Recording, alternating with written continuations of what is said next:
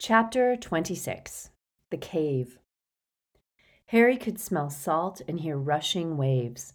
A light, chilly breeze ruffled his hair as he looked out at moonlit sea and star strewn sky. He was standing upon a high outcrop of dark rock, water foaming and churning below him. He glanced over his shoulder. A towering cliff stood behind them, a sheer drop, black and faceless. A few large trunks of rock, such as the one upon which Harry and Dumbledore were standing, looked as though they had broken away from the cliff face at some point in the past. It was a bleak, harsh view, the sea and the rock unrelieved by any tree or sweep of grass or sand. What do you think? asked Dumbledore. He might have been asking Harry's opinion on whether it was a good site for a picnic. They brought the kids from the orphanage here? asked Harry, who could not imagine a less cozy spot for a day trip. Not here, precisely, said Dumbledore. There is a village of sorts, about halfway along the cliffs behind us. I believe the orphans were taken there for a little sea air and a view of the waves. No, I think it was only ever Tom Riddle and his youthful victims who visited this spot. No muggle could reach this rock, unless they were uncommonly good mountaineers, and boats cannot approach the cliffs. The waters around them are too dangerous. I imagine that Riddle climbed down. Magic would have served better than ropes, and he brought two small children with him, probably for the pleasure of terrorizing them. I think the journey alone would have done it, don't you? Harry looked up at the cliff again and felt goosebumps but his final destination, and ours, lies a little farther on. Come. Dumbledore beckoned Harry to the very edge of the rock where a series of jagged niches made footholds leading down to boulders that lay half submerged in water and closer to the cliff. It was a treacherous descent, and Dumbledore, hampered slightly by his withered hand, moved slowly. The lower rocks were slippery with seawater. Harry could feel flecks of cold salt spray hitting his face. Lumos, said Dumbledore, as he reached the boulder closest to the cliff face. A thousand flecks of golden light sparkled upon the dark surface of the water a few feet below where he crouched. The black wall of rock beside him was illuminated too. You see? said Dumbledore quietly, holding his wand a little higher. Harry saw a fissure in the cliff, into which dark water was swirling. You will not object to getting a little wet? No, said Harry. Then take off your invisibility cloak. There is no need for it now, and let us take the plunge. And with the sudden agility of a much younger man, Dumbledore slid from the boulder, landed in the sea, and began to swim with a perfect breaststroke toward the dark slit in the rock face his lit wand held in his teeth. Harry pulled off his cloak, stuffed it into his pocket, and followed. The water was icy. Harry's waterlogged clothes billowed around him and weighed him down. Taking deep breaths that filled his nostrils with the tang of salt and seaweed, he struck out for the shimmering, shrinking light now moving deeper inside the cliff. The fissure soon opened into a dark tunnel that Harry could tell would be filled with water at high tide. The slimy walls were barely three feet apart and glimmered like wet tar in the passing light of Dumbledore's wand. A little way in, the passageway curved to the left, and Harry saw that it extended far into the cliff. He continued to swim in Dumbledore's wake, the tips of his benumbed fingers brushing the wet, rough rock. Then he saw Dumbledore rising out of the water ahead, his silver hair and dark robes gleaming. When Harry reached the spot, he found steps that led into a large cave. He clambered up them, water streaming from his soaking clothes, and emerged, shivering uncontrollably, into the still and freezing air. Dumbledore was standing in the middle of the cave, his wand held high as he turned slowly on the spot examining the walls and ceiling. Yes, this is the place, said Dumbledore. How can you tell? Harry spoke in a whisper. It has known magic, said Dumbledore simply. Harry could not tell whether the shivers he was experiencing were due to his spine deep coldness or to the same awareness of enchantments. He watched as Dumbledore continued to revolve on the spot, evidently concentrating on things Harry could not see. This is merely the antechamber, the entrance hall, said Dumbledore after a moment or two. We need to penetrate the inner place. Now, it is Lord Voldemort's obstacles that stand in our way, rather than those that nature made. Dumbledore approached the wall of the cave and caressed it with his blackened fingertips, murmuring words in a strange tongue that Harry did not understand. Twice, Dumbledore walked right around the cave, touching as much of the rough rock as he could, occasionally pausing, running his fingers backward and forward over a particular spot, until finally he stopped, his hand pressed flat against the wall. Here, he said, we go on through here. The entrance is concealed. Harry did not ask how Dumbledore knew. He had never seen a wizard work things out like this, simply by looking and touching. But Harry had long since learned that bangs and smoke were more often the marks of ineptitude than expertise. Dumbledore stepped back from the cave wall and pointed his wand at the rock. For a moment, an arched outline appeared there, blazing white, as though there was a powerful light behind the crack. You've d- done it, said Harry through chattering teeth. But before the words had left his lips, the outline had gone, leaving the rock as bare and solid as ever. Dumbledore looked around. Harry, I'm so sorry I forgot, he said. He now pointed his wand at Harry, and at once Harry's clothes were as warm and dry as if they had been hanging in front of a blazing fire. Thank you, said Harry gratefully, but Dumbledore had already turned his attention back to the solid cave wall. He did not try any more magic, but simply stood there, staring at it intently, as though something extremely interesting was written on it. Harry stayed quite still. He did not want to break Dumbledore's concentration. Then, after two solid minutes, Dumbledore said quietly, Oh, surely not. So crude. What is it, Professor?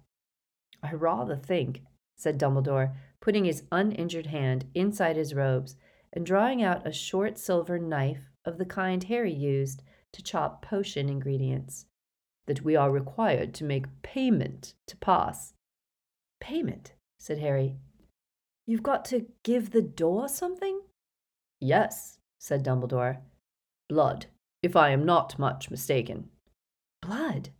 I said it was crude, said Dumbledore, who sounded disdainful, even disappointed, as though Voldemort had fallen short of the standards Dumbledore expected. The idea, as I am sure you will have gathered, is that your enemy must weaken him or herself to enter. Once again, Lord Voldemort fails to grasp that there are much more terrible things than physical injury. Yeah, but still, if you can avoid it, said Harry, who had experienced enough pain not to be keen for more. Sometimes, however, it is unavoidable, said Dumbledore, shaking back the sleeve of his robes and exposing the forearm of his injured hand. Professor, Harry protested, hurrying forward as Dumbledore raised his knife. I'll do it. I'm. He did not know what he was going to say. Younger? Fitter? But Dumbledore merely smiled. There was a flash of silver and a spurt of scarlet. The rock face was peppered with dark, glistening drops. You are very kind, Harry, said Dumbledore, now passing the tip of his wand over the deep cut he had made in his own arm, so that it healed instantly, just as Snape had healed Malfoy's wounds. But your blood is worth more than mine. Ah, that seems to have done the trick, doesn't it? The blazing silver outline of an arch had appeared in the wall once more, and this time it did not fade away. The blood spattered rock within it simply vanished, leaving an opening into what seemed total darkness. Off to me, I think, said Dumbledore, and he walked through the archway with Harry on his heels, lighting his own wand hastily as he went. An eerie sight met their eyes. They were standing on the edge of a great black lake, so vast that Harry could not make out the distant banks, in a cavern so high that the ceiling too was out of sight. A misty greenish light shone far away in what looked like the middle of the lake. It was reflected in the completely still water below. The greenish glow and the light from the two wands were the only things that broke the otherwise velvety blackness, though their rays did not penetrate as far as Harry would have expected. The darkness was somehow denser than normal darkness. Let us walk, said Dumbledore quietly. Be very careful not to step into the water. Stay close to me. He set off around the edge of the lake, and Harry followed close behind him.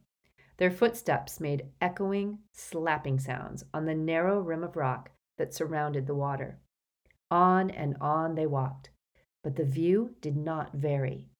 On one side of them, the rough cavern wall, on the other, the boundless expanse of smooth, glassy blackness, in the very middle of which was that mysterious greenish glow. Harry found the place and the silence oppressive, unnerving.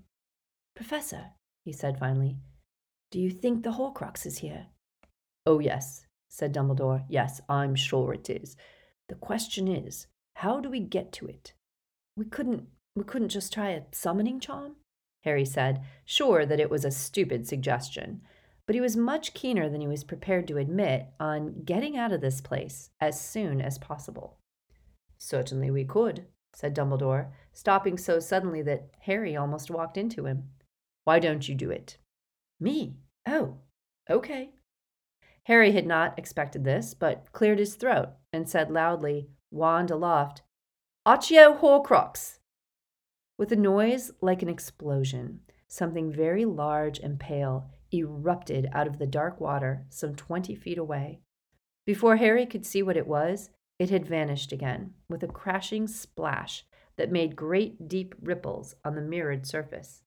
Harry leapt backward in shock and hit the wall. His heart was still thundering as he turned to Dumbledore. What was that? Something, I think, that is ready to respond should we attempt to seize the Horcrux. Harry looked back at the water. The surface of the lake was once more shining black glass. The ripples had vanished unnaturally fast. Harry's heart, however, was still pounding. Did you think that would happen, sir? I thought something would happen if we made an obvious attempt to get our hands on the Horcrux. That was a very good idea, Harry much the simplest way of finding out what we are facing. But we don't know what that thing was, said Harry, looking at the sinisterly smooth water. What the things are, you mean, said Dumbledore. I doubt very much that there is only one of them. Shall we walk on? Professor? Yes, Harry? Do you think we're going to have to go into the lake? Into it? Only if we are unfortunate, you don't think the Horcrux is at the bottom? Oh, no.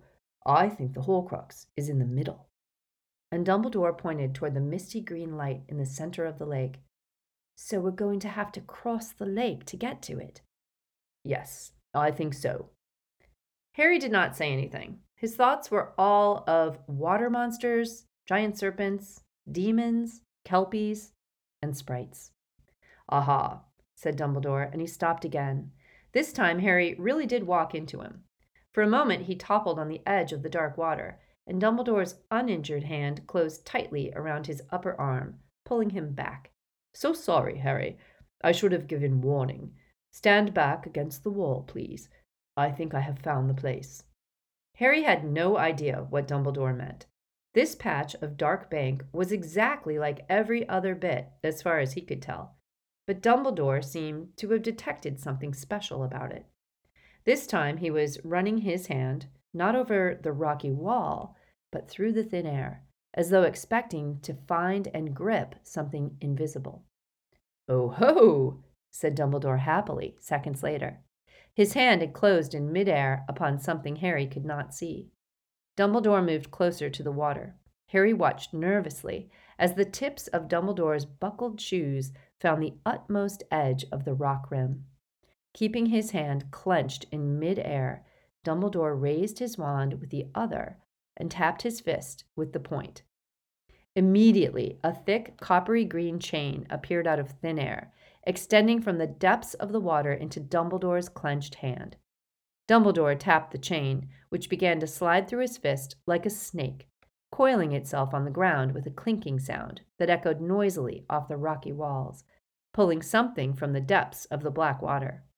Harry gasped as the ghostly prow of a tiny boat broke the surface, glowing as green as the chain, and floated, with barely a ripple, toward the place on the bank where Harry and Dumbledore stood. How did you know that was there? Harry asked in astonishment. Magic always leaves traces, said Dumbledore, as the boat hit the bank with a gentle bump. Sometimes very distinctive traces. I taught Tom Riddle. I know his style. Is is this boat safe? Oh yes, I think so. Voldemort needed to create a means to cross the lake without attracting the wrath of those creatures he had placed within it, in case he ever wanted to visit or remove his Horcrux. So the things in the water won't do anything to us if we cross in Voldemort's boat? I think we must resign ourselves to the fact that they will, at some point, realize we are not Lord Voldemort. Thus far, however, we have done well. They have allowed us to raise the boat. But why have they let us? asked Harry, who could not shake off the vision of tentacles rising out of the dark water the moment they were out of sight of the bank. Voldemort would have been reasonably confident that none but a very great wizard would have been able to find the boat, said Dumbledore. I think he would have been prepared to risk what was, to his mind, the most unlikely possibility that somebody else would find it, knowing that he had set other obstacles ahead that only he would be able to penetrate. We shall see whether he is right. Harry looked down into the boat. It really was very small. It doesn't look like it was built for two people. Will it hold both of us? Will we be too heavy together? Dumbledore chuckled.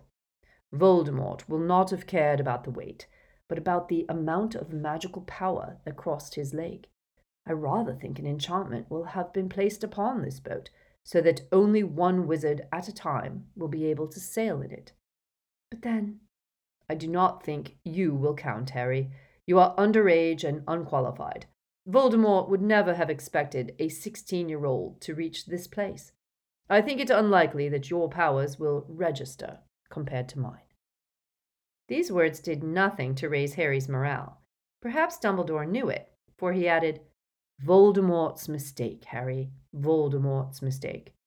Age is foolish and forgetful when it underestimates youth. Now you first this time, and be careful not to touch the water. Dumbledore stood aside, and Harry climbed carefully into the boat. Dumbledore stepped in too, coiling the chain onto the floor. They were crammed in together. Harry could not comfortably sit, but crouched, his knees jutting over the edge of the boat, which began to move at once. There was no sound other than the silken rustle of the boat's prow cleaving the water. It moved without their help, as though an invisible rope was pulling it onward toward the light in the center. Soon they could no longer see the walls of the cavern. They might have been at sea, except that there were no waves. Harry looked down and saw the reflected gold of his wand light sparkling and glittering on the black water as they passed. The boat was carving deep ripples upon the glassy surface, grooves in the dark mirror. And then Harry saw it, marble white, floating inches below the surface. Professor, he said, and his startled voice echoed loudly over the silent water. Harry? I think I saw a hand in the water. A human hand. Yes, I am sure you did, said Dumbledore calmly. Harry stared down into the water, looking for the vanished hand, and a sick feeling rose in his throat. So that thing that jumped out of the water. But Harry had his answer before Dumbledore could reply. The wand light had slid over a fresh patch of water and showed him, this time, a dead man lying face up, inches beneath the surface. His open eyes misted as though with cobwebs, his hair and his robes swirling around him like smoke.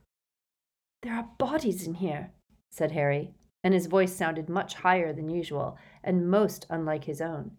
Yes, said Dumbledore placidly, but we do not need to worry about them at the moment. At the moment, Harry repeated, tearing his gaze from the water to look at Dumbledore.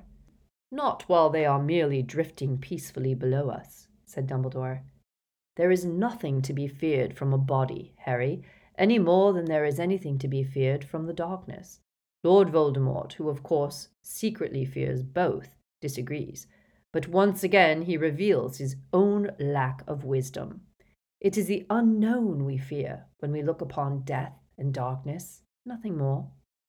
Harry said nothing. He did not want to argue, but he found the idea that there were bodies floating around them and beneath them horrible. And what was more, he did not believe that they were not dangerous. But one of them jumped, he said, trying to make his voice as level and calm as Dumbledore's.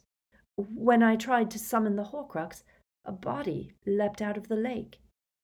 Yes, said Dumbledore. I am sure that once we take the Horcrux, we shall find them less peaceable. However, like many creatures that dwell in cold and darkness, they fear light and warmth.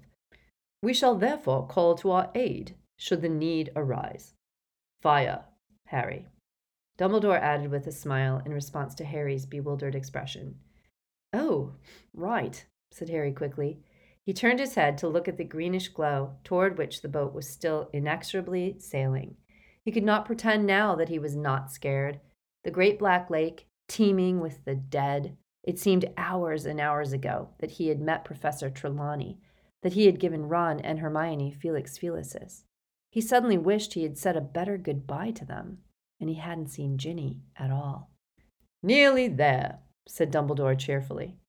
Sure enough, the greenish light seemed to be growing larger at last, and within minutes the boat had come to a halt, bumping gently into something that Harry could not see at first. But when he raised his illuminated wand, he saw that they had reached a small island of smooth rock in the center of the lake.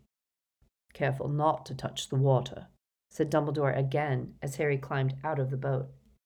The island was no larger than Dumbledore's office, an expanse of flat, dark stone on which stood nothing but the source of that greenish light, which looked much brighter when viewed close. Harry squinted at it. At first, he thought it was a lamp of some kind, but then he saw that the light was coming from a stone basin rather like the Pensieve, which was set on top of a pedestal. Dumbledore approached the basin, and Harry followed.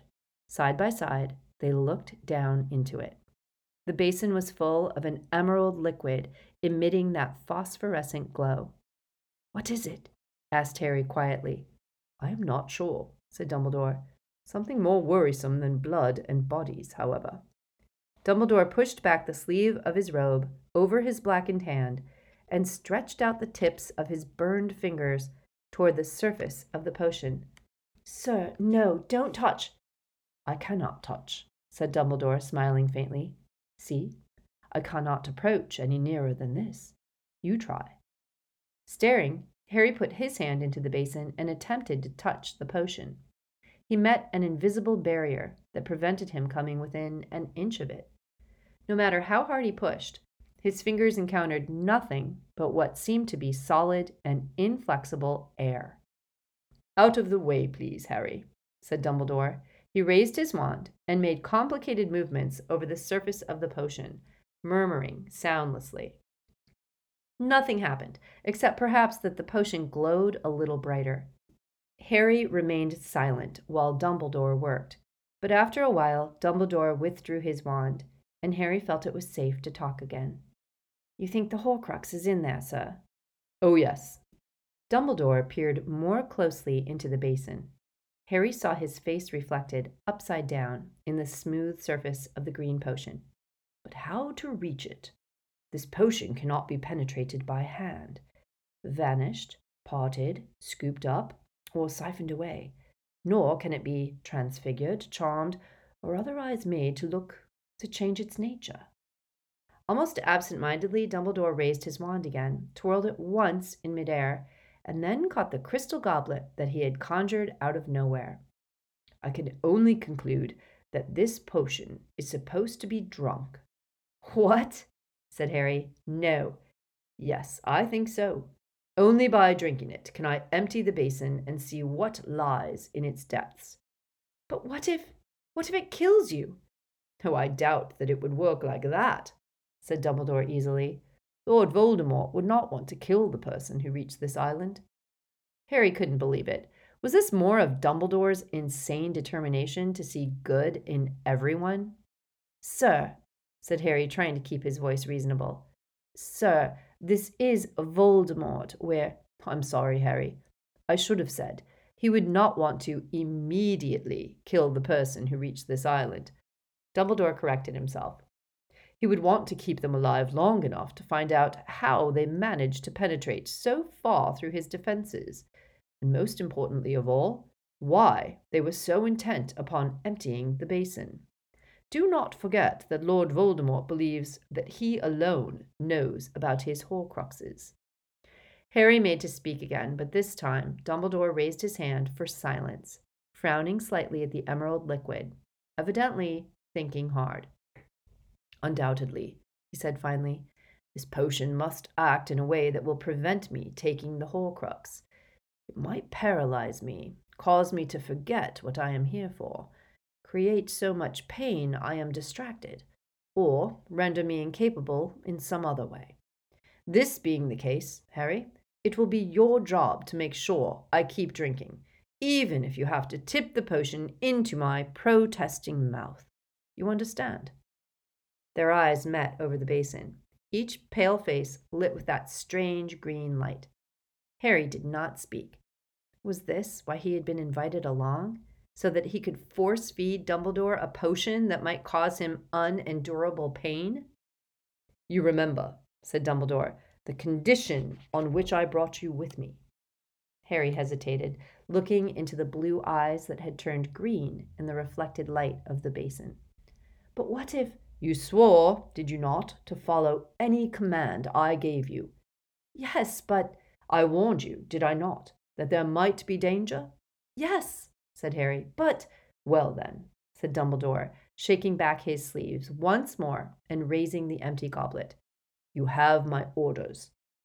Why can't I drink the potion instead? asked Harry desperately. Because I am much older, much cleverer, and much less valuable, said Dumbledore. Once and for all, Harry, do I have your word that you will do all in your power to make me keep drinking? Couldn't. Do I have it? But. Your word, Harry. I. All right, but. Before Harry could make any further protest, Dumbledore lowered the crystal goblet into the potion.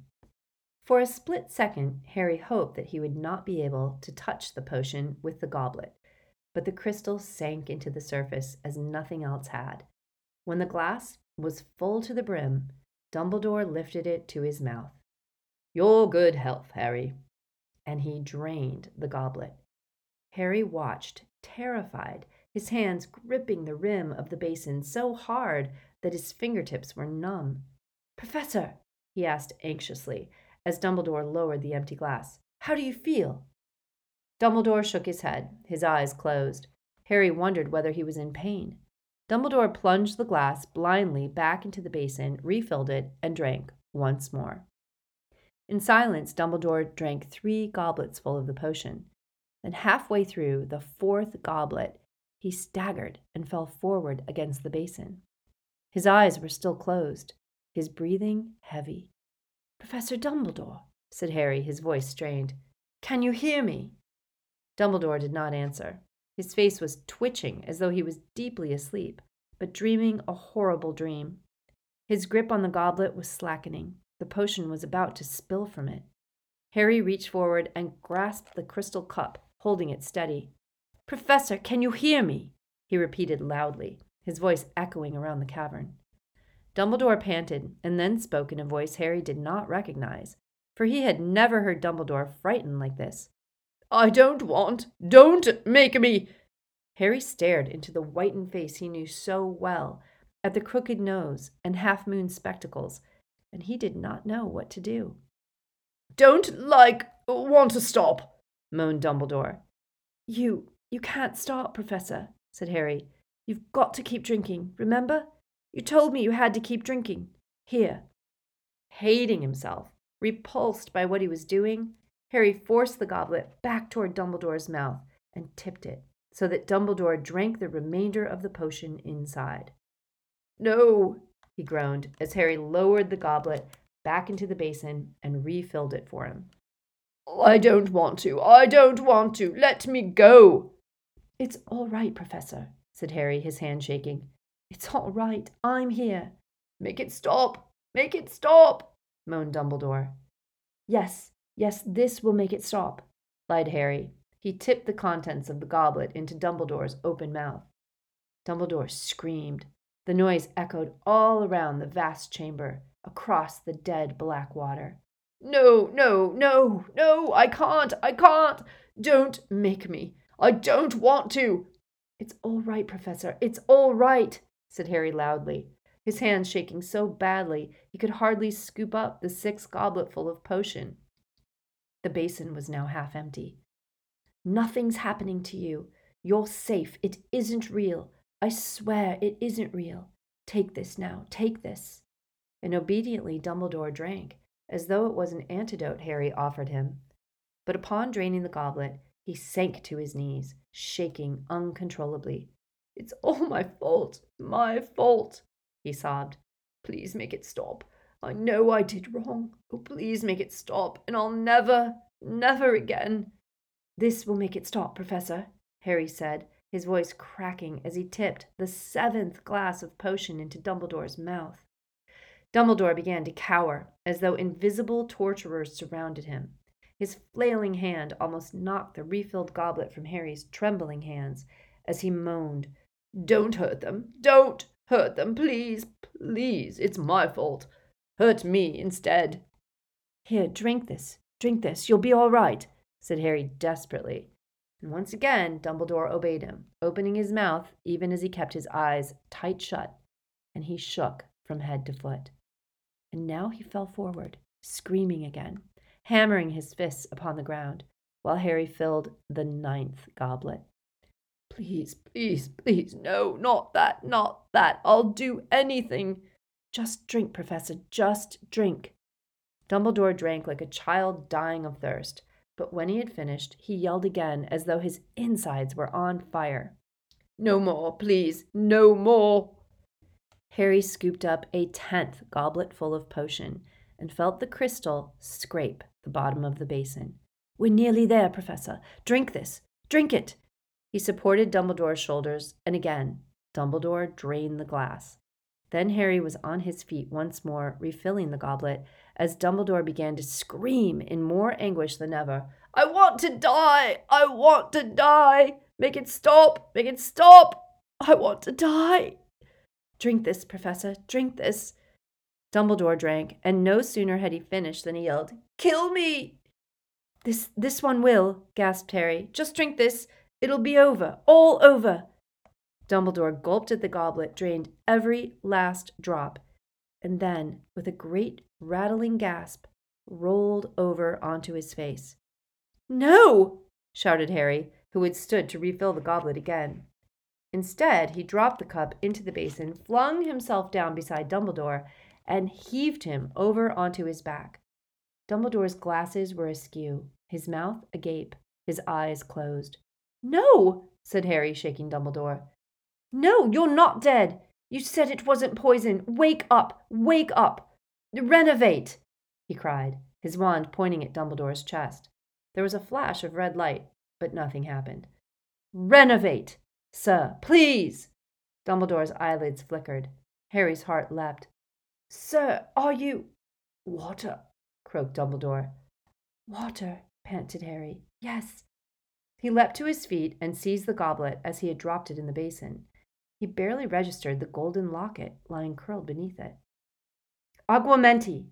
he shouted, jabbing the goblet with his wand. The goblet filled with clear water.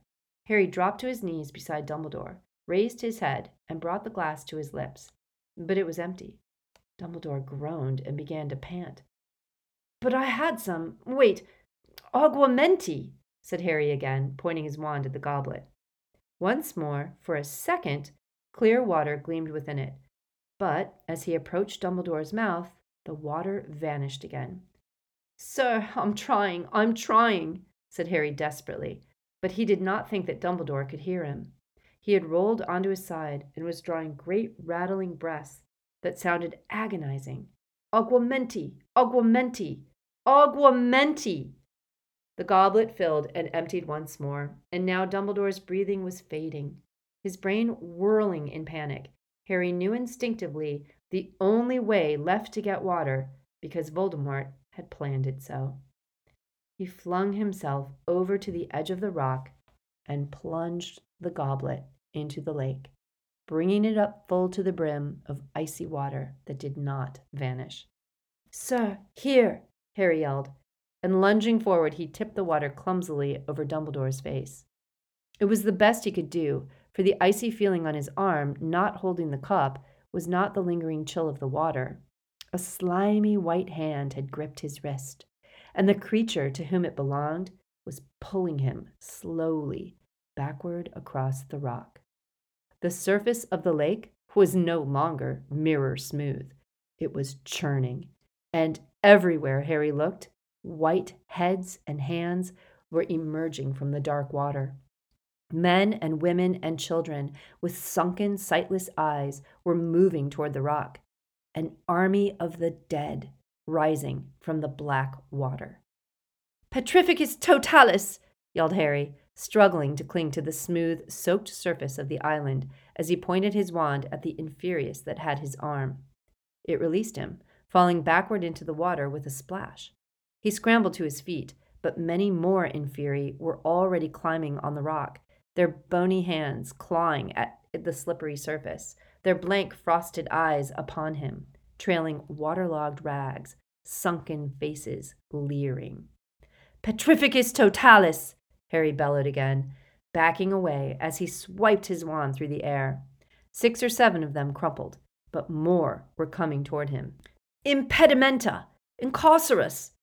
A few of them stumbled, one or two of them bound in ropes, but those climbing onto the rock behind them merely stepped over or on the fallen bodies.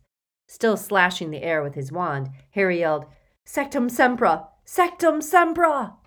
But though gashes appeared in their sodden rags and their icy skin, they had no blood to spill.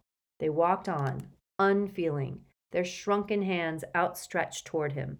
And as he backed away still farther, he felt arms enclose him from behind thin, fleshless arms, cold as death, and his feet left the ground as they lifted him and began to carry him, slowly and surely, back to the water.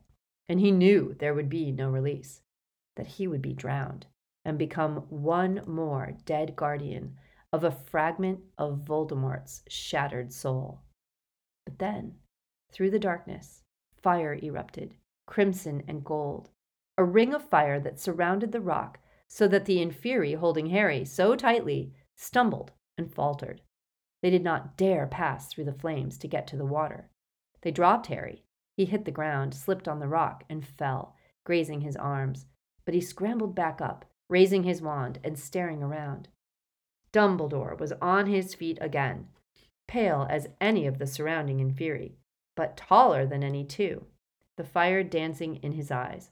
His wand was raised like a torch and from its tip emanated the flames, like a vast lasso, encircling them all with warmth. The Inferi bumped into each other, attempting blindly to escape the fire in which they were enclosed. Dumbledore scooped the locket from the bottom of the stone basin and stowed it inside his robes. Wordlessly, he gestured to Harry to come to his side. Distracted by the flames, the Inferi seemed unaware that their quarry was leaving as Dumbledore led Harry back to the boat. The ring of fire moved with them, around them. The bewildered Inferi accompanied them to the water's edge, where they slipped gratefully back into their dark waters.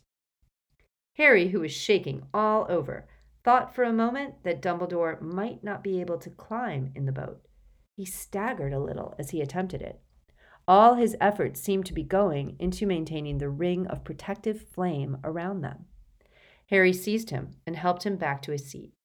Once they were both safely jammed inside again, the boat began to move back across the black water, away from the rock, still encircled by that ring of fire, and it seemed that the Inferi swarming below did not dare resurface.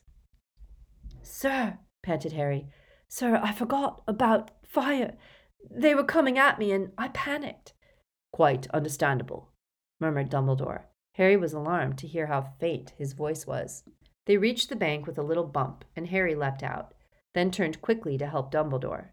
The moment that Dumbledore reached the bank, he let his wand hand fall. The ring of fire vanished, but the Inferi did not emerge again from the water. The little boat sank into the water once more, clanking and tinkling. Its chain slithered back inside the lake, too. Dumbledore gave a great sigh and leaned against the cavern wall. I am weak, he said. Don't worry, sir, said Harry at once, anxious about Dumbledore's extreme pallor and by his air of exhaustion. Don't worry, I'll get us back. Lean on me, sir. And pulling Dumbledore's uninjured arm around his shoulders, Harry guided his headmaster back around the lake, bearing most of the weight. The protection was, after all, well designed, said Dumbledore faintly. One alone could not have done it. You did well, very well, Harry. Don't talk now, said Harry, fearing how slurred Dumbledore's voice had become, how much his feet dragged. Save your energy, sir. We'll be out of here. The archway will have sealed again. My knife. There's no need. I got cut on the rock, said Harry firmly. Just tell me where. Here. Harry wiped his grazed forearm upon the stone. Having received its tribute of blood, the archway reopened instantly. They crossed the outer cave and Harry helped Dumbledore back into the icy seawater that filled the crevice in the cliff. It's going to be all right, sir, Harry said over and over again, more worried by Dumbledore's silence than he had been by his weakened voice. We're nearly there. I can apparate us both back. Don't worry. I am not worried, Harry, said Dumbledore, his voice a little stronger despite the freezing water. I am with you